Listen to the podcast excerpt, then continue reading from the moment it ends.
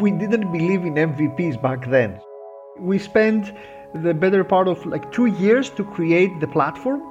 A subject like e learning, it's probably something that you cannot really do an MVP. Probably you can, but at that point we, we didn't believe that we could do it. We ended up creating the whole platform. Learning is a deep experience. It's not like a small, you know, a small product where you can measure if it works just by having a few interactions or let's say a few days of usage. You need to go deep. Our understanding of how deep this should be, eh, we were envisioning a whole world, hence the name of the platform LearnWorlds. I'm Panos Siozos, I'm co-founder and CEO of LearnWorlds.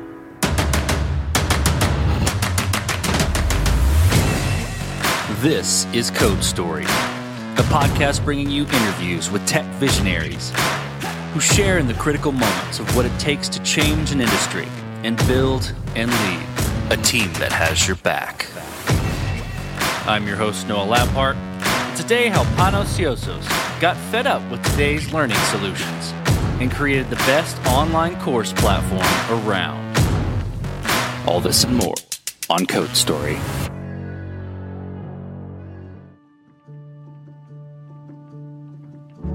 Panos Siozos and his co founders go back 25 years or more.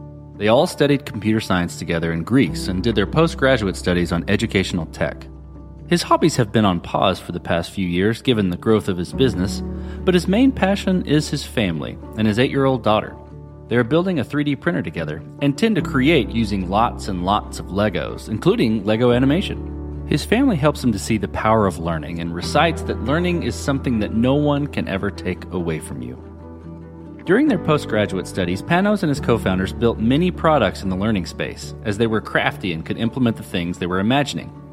During their time, they shared the passion to create products that impacted the masses and enabled them to learn better. They wanted to do so by focusing on the creator. This is the creation story of LearnWorlds. LearnWorlds is an online platform for creating and selling online courses. In the old days, we might have called it an LMS, a learning management system, but uh, now things are much much more easier to, to use. This is a super user-friendly platform that allows anybody, whether they're a professional trainer, somebody with an audience, somebody who just knows something and is passionate to teach uh, uh that, that subject, it allows them to create their online courses, usually with videos, but also uh, text, assignments, assessments, uh, uh, certificates, anything you can imagine. Create an online product, an online course, and even share it or sell it to a, to a broad audience. So one can also say that we are a Shopify for online courses, a super user-friendly platform where you can just create your online business in a box and sell courses to a global audience. We built our very first e-learning platform I think we started building it in 1999 and launched it sometimes uh, at some point in 2000. Uh, we created many, many e-learning products as part of our uh, postgraduate uh, studies. We were also quite crafty and uh, hands-on, very well, very good developers, I, I might dare say, for that for that period. so we were able to implement the things that we were imagining could exist. Uh, so we started experimenting, creating things. We were playing with the very first web technologies back then, things like Ajax that like started happening and interactive pages and JavaScript and all this stuff. So we ended up creating some pretty amazing little products. But in a Greek university 20 years ago, we didn't have any guidance about how this could be converted into a business. As we progressed and we were and we let's say we completed our, our phds in a, in a couple of years we always had this itch about creating products that would be massive that could help hundreds of thousands if not millions of people to uh, to learn better. Why not? And i have to say that we were quite dissatisfied dissatisfied i might say it also a bit pissed off about the state of e-learning platforms that's that's that's not something that we we didn't like the platforms that were out there. In many cases, e-learning was considered to be something like throwing a PDF at somebody. Now you have been trained online. That's not how we work. That's not how we learn. Uh, when we when we learn in our everyday lives, we want to interact with the content. We want to interact with our instructors. We want to interact with the uh, with fellow uh, students who are on their same path with us. We we want uh, interesting, interactive, engaging experiences. Especially youth today, people play with their iPads and their tablets and their gaming devices. You cannot just give them a boring 20 minute video and say, okay, now you have been trained. That's not how it works. How it works. So I guess a deep dissatisfaction and the, and the sense that even a, a bit ambitious that we can do better. We tried to do something a bit different. We wanted to empower the actual trainers, the, the teachers, those, those that know a subject and they're passionate about the subject. It can be just something like a hobby, like photography or music or knitting or uh, gardening or something like that, or cooking, or even a professional skill, something that you would like to know in order to advance your career, get your next job, get your next promotion, whether it's data science, web programming, marketing, data analytics, uh, finance, uh, whatever. So that became the core of, of our effort how to create a platform that would allow you to create the most amazing course that you could ever build based on your knowledge and also to sell that to share that with with a vast audience and also make profit out of that uh, of that course. Th- that became the the focus of our effort how to empower professional trainers individual trainers and creators to create amazing online experiences learning exp- online learning experiences and uh, and also make a living or make a profit uh, out of their of their knowledge Tell me about the MVP. So, that first product you built, how long did it take you to build, and what sort of tools did you use to bring it to life? We didn't believe in MVPs back then, so we we we, we spent the good uh, the better part of like two years to create the platform and uh, a subject like e-learning, it's probably something that you cannot really do an MVP. Probably you can, but we, we, we at that point we, we didn't believe that we could do it. So we ended up creating the whole platform. Learning is a deep experience. It's not like a small, you know, a small product where you can measure if it works just by having a few interactions or let's say a few days of usage. You need to go deep. And our understanding of how deep this should be we were envisioning a whole world, hence the name of the platform Learn Worlds. We wanted to create worlds of learning. And this is the, what we tried to put into the platform is all the tools that we imagined the modern learner needs in order to go deeply into a subject. So it's not just a bunch of videos that we put one after the other. That's probably something that you can find on YouTube. But there are so many things uh, that we need in order to engage deeply with a subject and be satisfied. There are obviously different ways that we learn. Not everybody is a visual learner. Some prefer video, some prefer audio, some prefer text. You also need a community where you can safely interact with in, in a safe, uh, supportive environment where we, you can interact with uh, fellow learners, others in the same path, let's say, than you, or in the same stage. Others being a bit more advanced, and you get help from uh, from uh, from some people that are more advanced, or how to interact with the with the students. So we ended up creating a full-fledged platform, not an MVP. Uh, another thing that we didn't believe in back, much back then is that we didn't believe in actually testing it with actual users. So we were, I, I, guess, in stealth mode for two years. We built the entire platform. We had a very deep sense that we were doing the right thing and building the right platform. We didn't measure it. So I guess that's a part arrogance of how we thought that as scientists we understood what we were, were supposed uh, to be building, but also ignorance, I guess. We were a bootstrap company, scrappy, no money, no budget. Uh, we were just, it was a side project back then. We were trying to find hours during the day or weekends to, to work on the product, uh, improve the product, try to see, to do some kind of business development, understand who could be our potential users uh, try to approach professional trainers and celebrity developers or people who were creating blogs around the subject uh, and who could potentially teach and, and we were trying to lure them into into use the, the platform. Or in some cases we were approaching people that were already teaching in places like udemy and we were asking them to give a, a, shot at our platform and try to see if they can create an amazing platform an amazing online course could we have done that with an MVP? potentially. We learned a lot during these two years in how to build the product and uh, what things were, were needed uh, and uh, what not. Some of, that, of these uh, learnings became obsolete when we faced the first customers and the first actual users. So we had in, in many cases we had to uh, to change a few things we are very happy that we obviously survived that phase. There are so many businesses and ventures and startups every day that uh, die much faster than two years, let's say, building a, a, a product, the, the, first version of a, of a product. They, these were two amazing years of learning, even under scrappy conditions. You know, with uh, we were a remote company, a remote team back then, and we still are working hard, trying to make uh, the best, going deep in some cases, deeper than uh, than needed, uh, but always with a with an obsessive focus on the learner experience and how you can create the best possible product. That's always uh, that's always at the core of the of the of the business.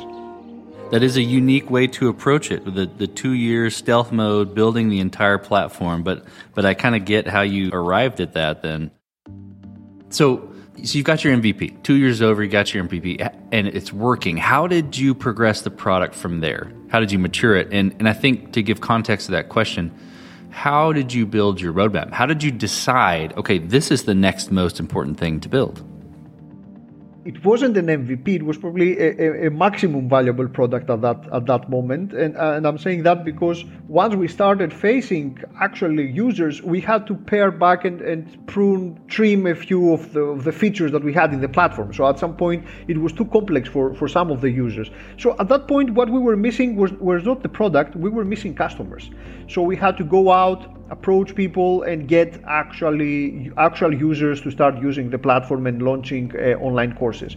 Th- that happened under quite difficult conditions. We're talking here about 2014. Europe, huge financial crisis uh, all around us, especially in Greece, where we were based. Let's say we tried through our contacts and our networks to approach large Greek businesses and uh, uh, professional trainers who simply couldn't care less. It was a very difficult time. Nobody was investing, nobody was uh, thinking that uh, training is important. And that's probably one of the best things that happened to us because we failed locally. So we couldn't find any local customers. So we had to go to the US market where we're seeing online courses were already much more mature. People were launching courses, platforms were being created, dedicated platforms for uh, launching online courses and selling online courses, or people were trying to bundle up uh, different plugins and try to, to make something like that.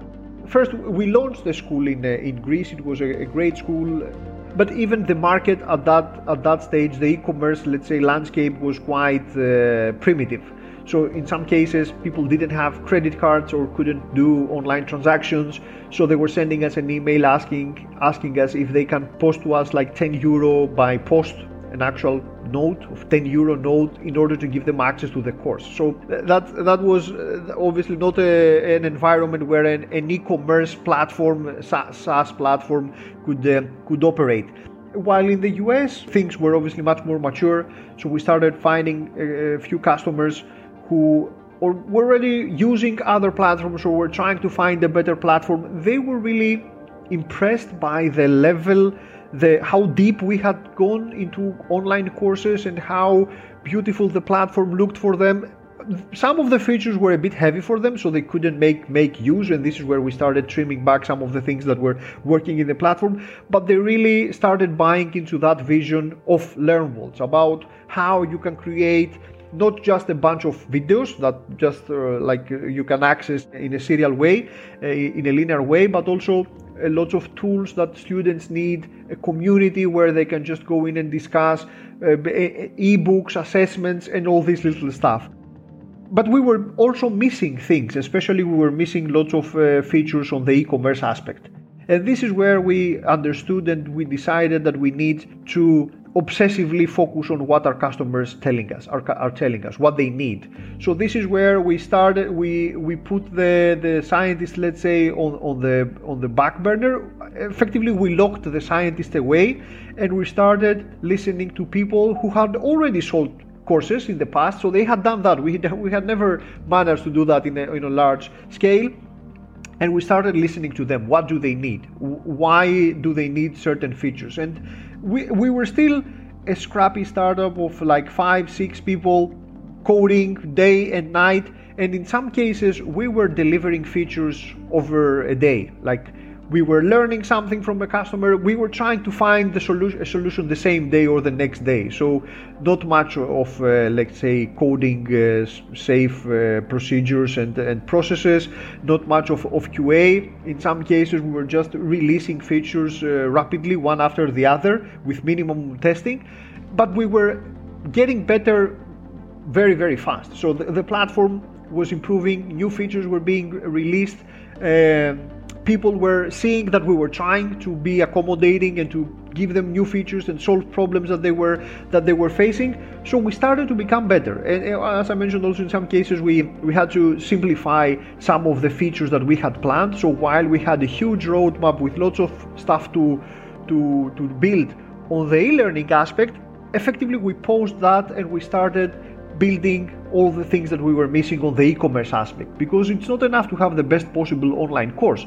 You also need to be able to sell it. That's how people will make money at the end of the day. So you need to be able to help them in selling the courses or managing the sales the invoices the admin let's say around an e-commerce business. So we started learning from customers. Our customers became effectively co-designers uh, we always had, let's say, the upper hand in how the, pl- the product should look like from the e learning aspect, but we understood that we had to listen very, very carefully to what our customers were saying about the, the rest of, of the features. And this is how a great balance evolved to that day. We do still see and have understanding, and we're still involved in research projects and know how ideally, let's say, in an ideal world, e learning should look like but we also get hundreds, if not thousands, uh, uh, of uh, feature requests per month from actual users. And this is what, where we try to, to talk with our customers directly. Every day, we our product managers and our, uh, our even uh, even the co-founders, we talk with customers. We try to understand what they want to build and why, and then we put it back into the into the platform. So we we still to the to that day have to this day we have a very fast uh, pace of of evolving the platform and releasing releasing new features. Let's switch to team. So, how did you go about building your team? And what did you look for in those people to indicate that they were the winning horses to join you? In the beginning, as a bootstrap team, we were also quite desperate so the people that we could reach out to were students from our university, people who were just getting out of the of, of the school and they, they were trying to fa- to find their first job. And this is probably one of the best things we ever did that we trusted uh, people who didn't have the experience. We couldn't hire, we didn't we couldn't provide, you know, a proper competitive salary to a professional.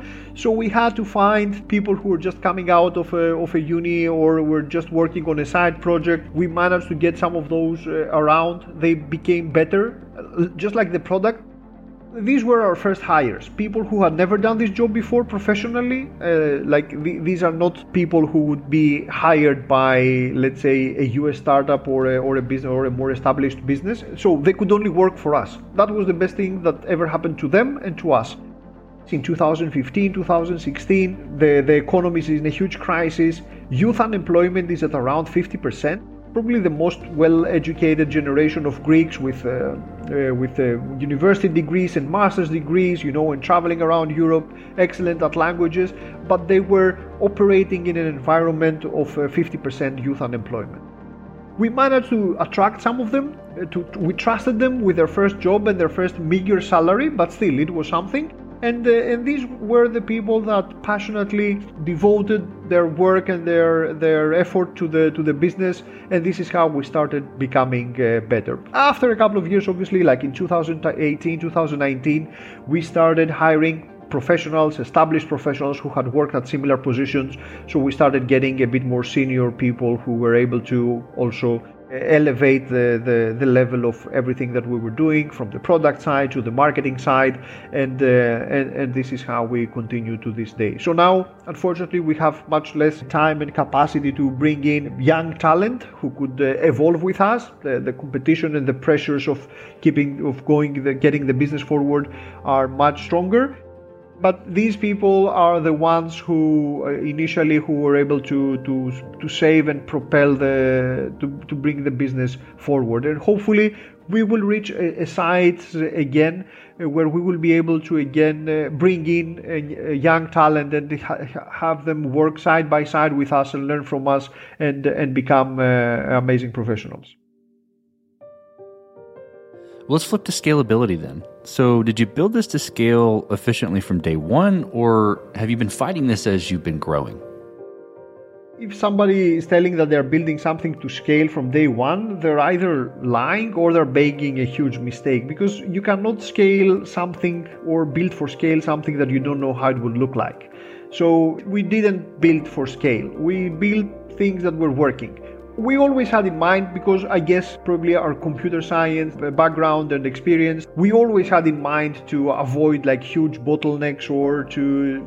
We had scalability, let's say, at the back uh, burner somewhere, at the back of our minds, but on a more theoretical level. On the practical level, we were doing things that were uh, that were working at the time. I think it's Paul Graham who mentioned that do things that don't scale we were doing all the things that didn't scale. So just to give you an example, when we initially when we started 2014, when people wanted to, to get a free trial of the platform, we didn't have an automated way to build the free trial. So we had a form. Uh, people were coming in there. Uh, they were uh, entering their email and uh, school name they were getting an email that were saying that your trial is being built. We will send you an email very shortly with credentials to access your trial.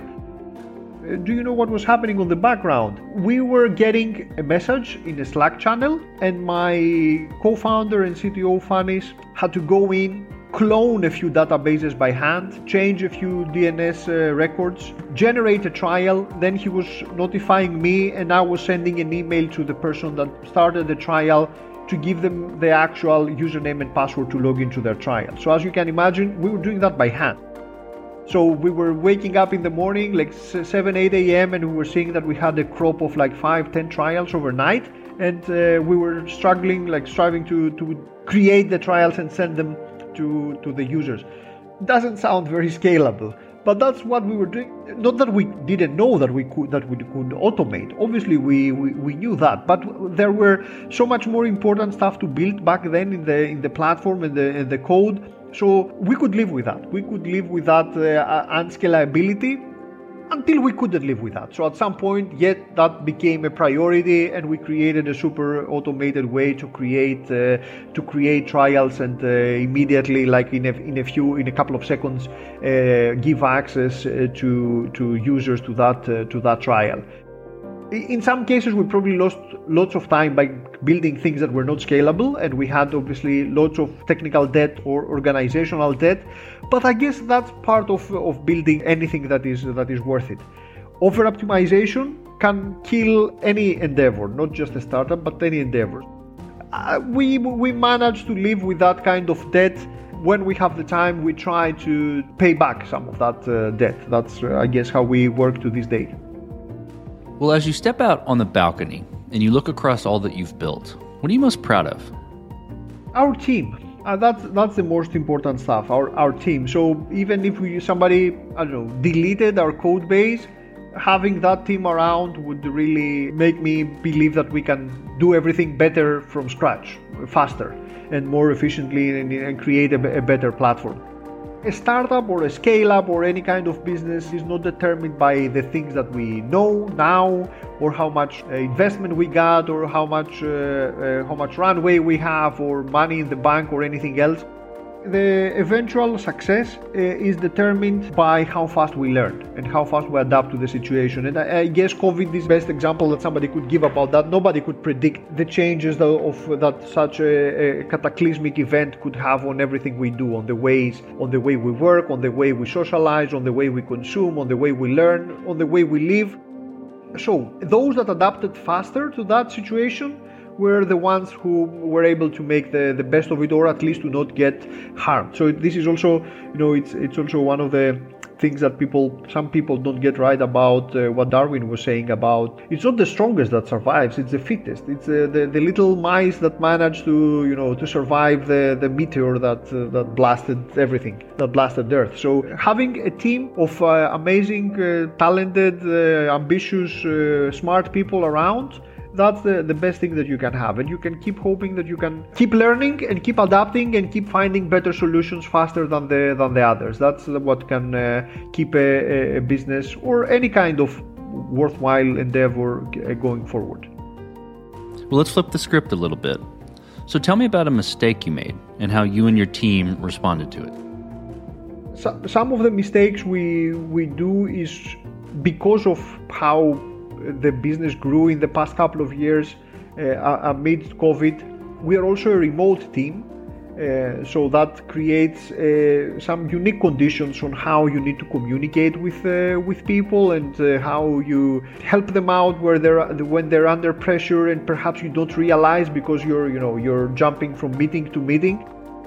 One of the mistakes could be not being able to you know over communicate and make a remote team feel that is uh, part of uh, you know it's, it's a full part of everything that is happening in, in the business. That's something that in the past before covid we were able to solve by meeting frequently traveling doing retreats and and all this stuff. In the past couple of years it has been impossible under this uh, under these uh, conditions. And also that everybody is well you know the well-being of employees that work around us that everybody is uh, taken care of uh, that's something we are worried. We probably, uh, as we were growing and hiring, we tripled in uh, one and a half years. We tripled in size. And because of COVID, we hadn't met about 60 or 70 people that we had hired in the business. that's a tough thing to, to do. So, in that process, we probably lost a few key co workers where we could have a, a great uh, match probably that's not something that we could have fixed amidst these uh, these, these COVID uh, crazy conditions, uh, but that's something that we really hope we can do much better in the future. Well, what does the future look like for the product and for your team? I guess lots of hard work the entire e-learning industry is now under uh, undergoing an extreme transformation. Obviously, COVID acted as a huge catalyst in everything that was happening. We don't really believe that the things that we see in our, at least in our area, are brand new and just came uh, out of the blue. We mostly see that these were trends that were already happening and are now accelerating and have accelerated uh, probably irreversibly e-learning was already there in a, in a very large uh, to a large extent. Remote working was already there. There were businesses that were doing that. We have been doing that since 2012 when we started the project. Becoming independent escaping 9 to 5 and the daily grind and doing a side project and creating you know your own side business. All these things that were already happening before and nomad workers you know and all this stuff. But obviously now they're becoming the, the default. Also in the education sector, the lifelong learning, the decline of traditional academia, people not being willing to go into huge student debt in order to, you know, get a degree that they will possibly not be able to cash in on that uh, degree or that knowledge. Again, all these things are now becoming much more uh, uh mainstream. So we don't really know what the post-COVID state of e-learning will be. We see more and more that learning, that uh, the default mode of learning is e-learning, and we want to be part of that solution. We believe that our vision of how learning could be is much closer to how people will be working uh, uh, will be working in the in the next uh, in the next few years. I'm not saying that we will be the only ones. Obviously, there are many amazing businesses and uh, some very hugely talented folks working on that same problem but we do believe that the future of e-learning is not the you know the traditional uh, monolithic learning management system that is there to please mostly HR and admin and not the actual users. We do believe that our way of uh, offering an, an, amazing, engaging, interactive online course platform, our way of, of doing things will be much closer to what people will need in the future. And with our team, we hope that we will be able to deliver that. let's switch to you, Panos. Who influences the way that you work? Name a CEO, CTO, really any person that you look up to and why.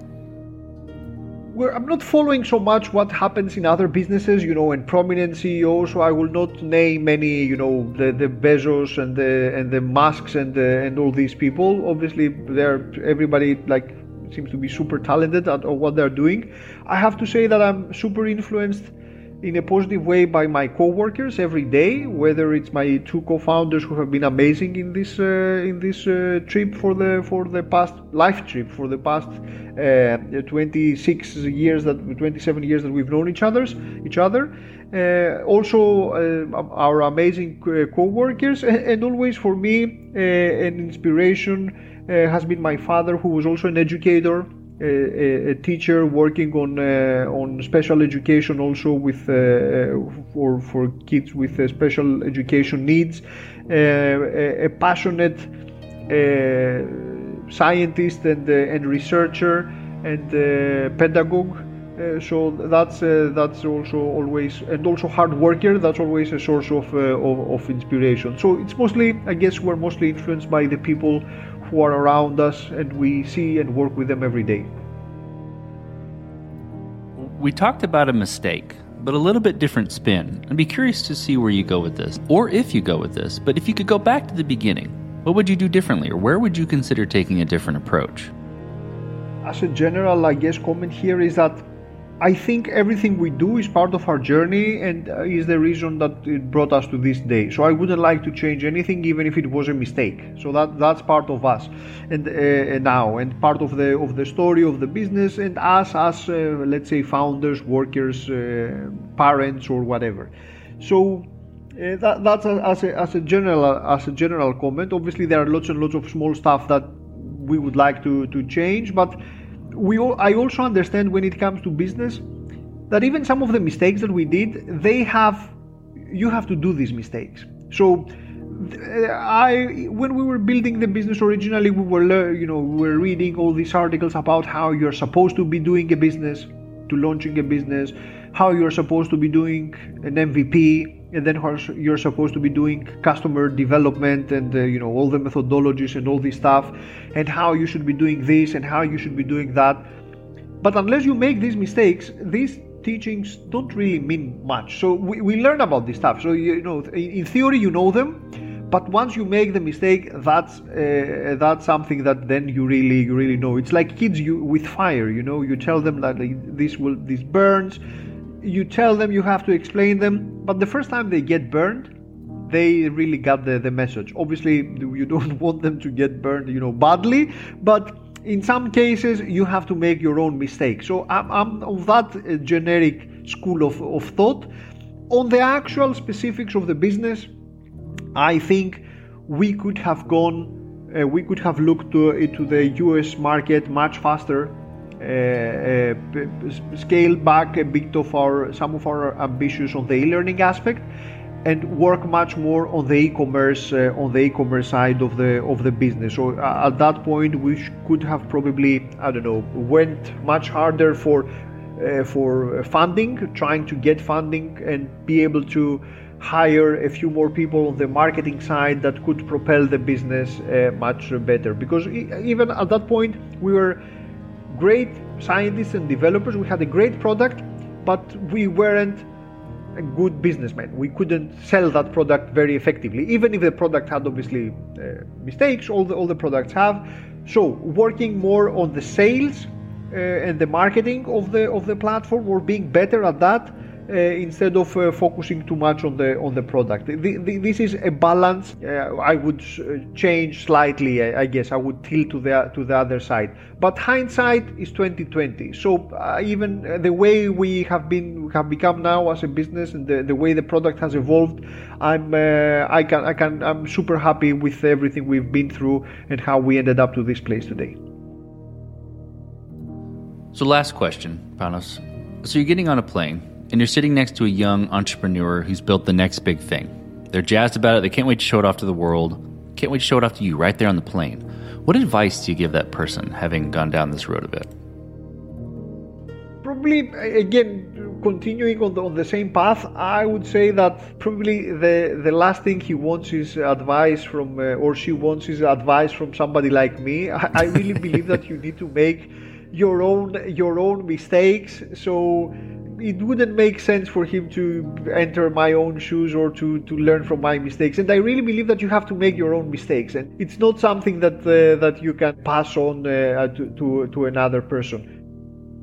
For me, the the biggest learning from uh, from all the from all this past experience is how little even little improvements on a daily basis how they compound and this is where if you can become better every single day like 0.1% better marketing better coding I don't know, better nutrition, better uh, fitness uh, regime, or whatever. All these little things compound. So very, very soon, you will not be able to to, to realize how big something can uh, can become. It's the same about the product. It's the same about the marketing funnel. It's the same about the team. How powerful a team uh, ca- can be. I would like a few years ago. I would have never imagined. Right now, LearnWorlds is at about we're at about 110 people and growing, hiring aggressively.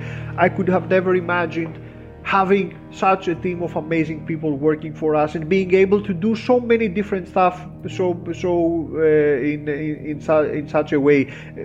This is th- something that you have to live every day you know and all these little additions to the team to the product to our experience. All these little things can add up and can create something that is unrecognizable after after a few months of growth. When you haven't seen that happening you cannot really uh, understand it unless you have experienced it at least uh, at least once. Even though obviously you read about it and i'm making the same mistake by explaining how it works you you have to see it. But uh, you have to also trust that this can be done. That, so uh, that this uh, little daily improvements on everything we do can create something very very important and meaningful and substantial. I love it. Well panos thank you for being on the show today. Thank you for telling the creation story of LearnWorlds thank you noah for having me. And this concludes another chapter of code story. Code Story is hosted and produced by Noah Labhart. Be sure to subscribe on Apple Podcasts, Spotify, or the podcasting app of your choice. Support the show on patreon.com slash codestory for just 5 to 10 bucks a month. And when you get a chance, leave us a review. Both things help us out tremendously. And thanks again for listening.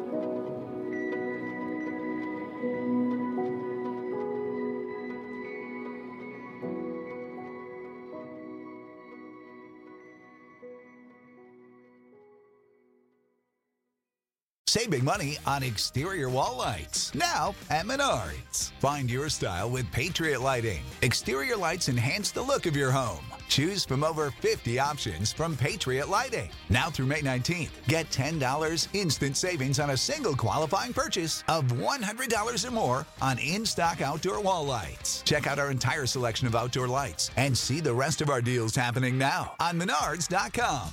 Save big money at Menards.